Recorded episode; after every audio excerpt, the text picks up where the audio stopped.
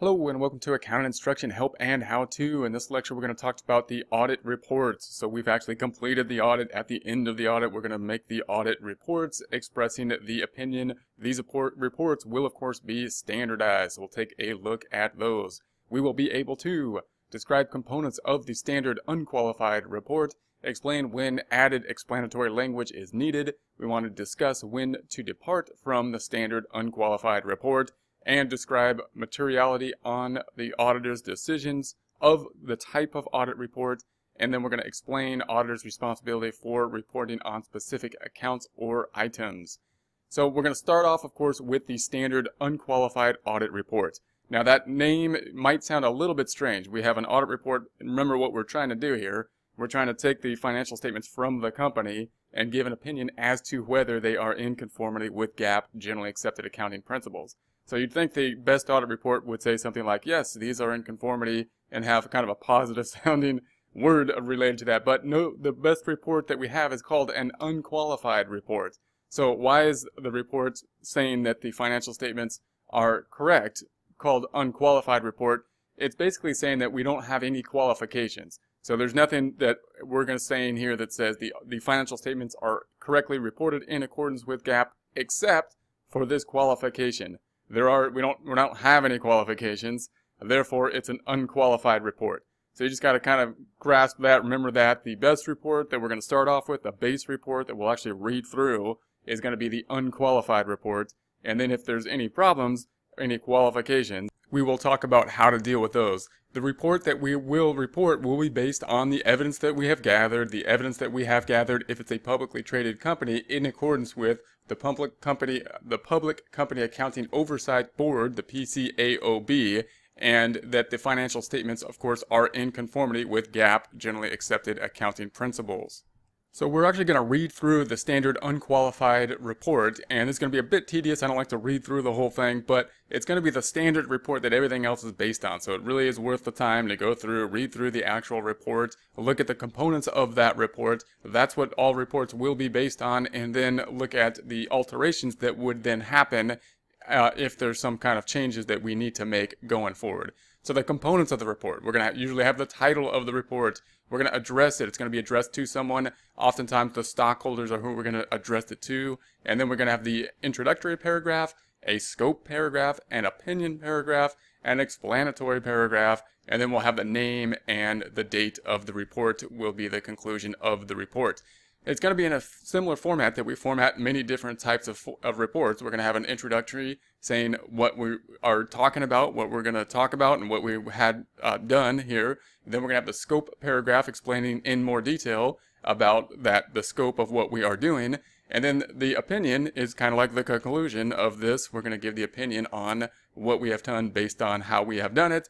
And then the explanatory paragraph is kind of another paragraph that's tagged on there because that's going to deal with the internal controls. We're also going to say, hey, we also looked at the internal controls through this process and give some reporting in terms of the internal controls of what we have found in that area as well. So the introductory paragraph, we're going to start off with the introduction. Uh, here it is. And, and like I said, the wording will be fairly standardized in the unqualified report. We're going to be looking at an unqualified report for basically a publicly traded company a non-publicly traded company will have a slightly different report, but the gist of it will be much the same. So we have audited the consolidated balance sheet of the company as of the year-end date, let's say it's 1231, and then the year, and the related consolidated statement of operations, stockholders' equity, cash flows for each of the year or periods ended for whatever year or period were ended 1231 and the year. So it's saying what we have actually done. We're actually explaining that this is what we have done in the introduction. These financial statements are the responsibility of the company's management. Our responsibility is to express an opinion on these financial statements based on our audits. So we're saying what the responsibilities are and, and, making it clear that our responsibility is to have an opinion, not to actually create the financial statements. The financial statements creation are the um, responsibility of management. And then we're going to move on to the scope, giving some more context and what this involves. What does our opinion involve? How does that process work?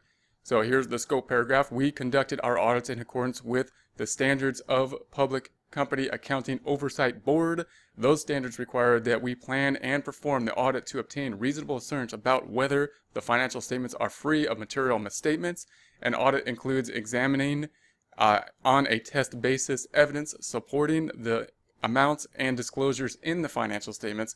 and audit also includes assessing the accounting principles used and significant estimates made by management, as well as evaluating the overall financial statement presentation. We believe that our audit provides a reasonable basis for our opinion. So what does an audit include? How do we do the audit? We give some more information on the scope, what the audit process entails. And then we're going to give our opinion, kind of like the conclusion. We said, hey, this is what we're going to do. We're going to give an opinion. Here's how we did it. And here's going to be the conclusion, the opinion. So the opinion paragraph then we'll read something like, in our opinion, the consolidated financial statements referred to above present fairly in all material respects, in all material respects, the financial position of the company as of, let's say, uh, 1231 and then the year, and the results of its operations, its cash flows for that what that period year ended. So we're saying the period, which of course is the um, uh, the balance sheet as of a period of time, and then we have uh, the time frame, which of course is the income statement, and then it's in conformity with U.S. generally accepted accounting principles. So that that's we're given the opinion. If it's unqualified, we give the opinion. Note the terminology there that we are saying that it's free um, is presented fairly in all material respects. So we're we are putting that hedge in there in all material respects. That idea of materiality, of course, being a big concept. Then we have this explanatory paragraph, which is another paragraph with, which relates to the internal controls. Because remember, publicly traded companies, we have to audit internal controls, and we're giving uh, the opinion on the internal controls.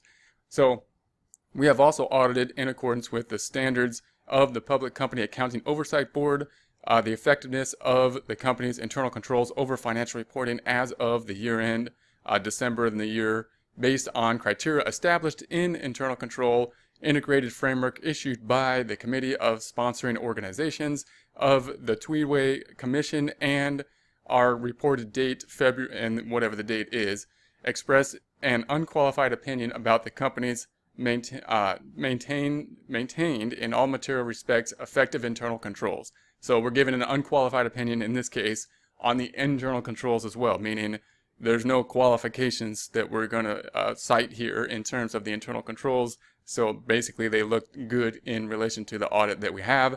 Then we've got our name, then we've got the date. That's going to be the standard report. Again, terminology being for the publicly traded company. In this uh, example, if we have a non-publicly traded company, terminology slightly different, but much the same in terms of the content of the report. There could be conditions when we have adjustments to the unqualified report, meaning we have the unqualified report, but we might add some explanatory language, like an explanatory paragraph.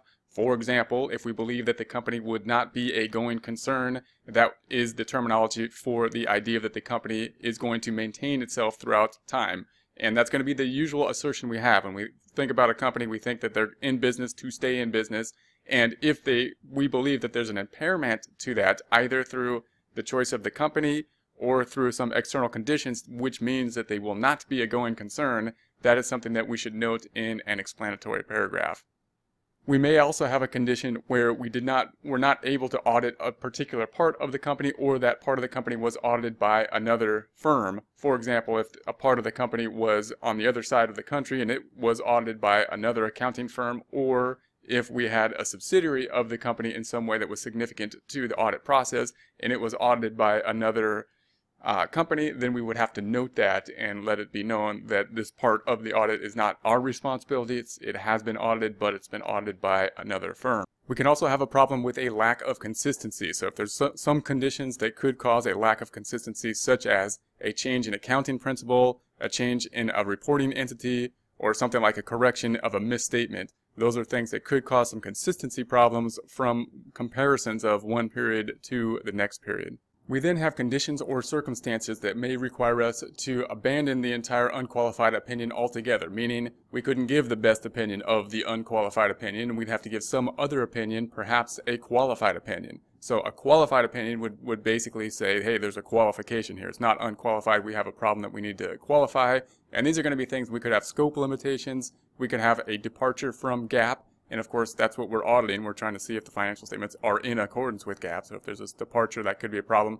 If there's a lack of independence, then that would require us to, uh, to not give the opinion as an unqualified opinion, of course, as well. The types of reports that we could give if we're if we're not going with the standard unqualified opinion, if there are a significant problem, they obviously we could say, well, there's a qualification. It's okay except for this qualification. Now, if there's severe differences, we could have a disclaimer, meaning uh, we, that basically means we couldn't complete the report. That usually is a result from a scope limitation. We couldn't uh, get to the information we needed to in, in, order to do the proper testing, either through uh, you know management, the company not letting us do that, or through some other circumstance, which means that we just couldn't uh, get to the information we needed to, and therefore we're not basically having a disclaimer. We're not going to give the opinion or an adverse opinion. Now, adverse opinion, of course, means that we're given an opinion as to whether the financial statements are materially correct, reported and in accordance with generally accepted accounting principles. If they are not, then we'd have to give the adverse opinion. So if we think through this type of hierarchy, if we have the unqualified opinion, that's when we don't really have a problem. If we've got some kind of issues within the unqualified opinion, then we'd have an unqualified opinion with wording or explanatory paragraph. And those are the things like, let's say there was an, another auditor involved or let's say there was that going concern problem, a lack of consistency issue, additional emphasis, if we think those are something that we need to put into the report but are not uh, material uh, to the to the point of issuing a qualified opinion, then we can have the unqualified opinion and the unqualified opinion with the explanatory paragraph. If there then is a scope limitation or a GAAP limitation, and that becomes material, if we have a material scope limitation and GAAP limitation, then uh, the scope limitation, if it's client imposed or whether it's some outside condition, and that means that we couldn't get to some information that we felt we needed to, to audit that could be materially significant, then of course we need to give, we could give a qualified opinion and saying this, there's a scope limitation. We can say, hey, it's a qualif, it's a in accordance with generally accepted accounting principles, except for this qualification, this scope limitation, which is material.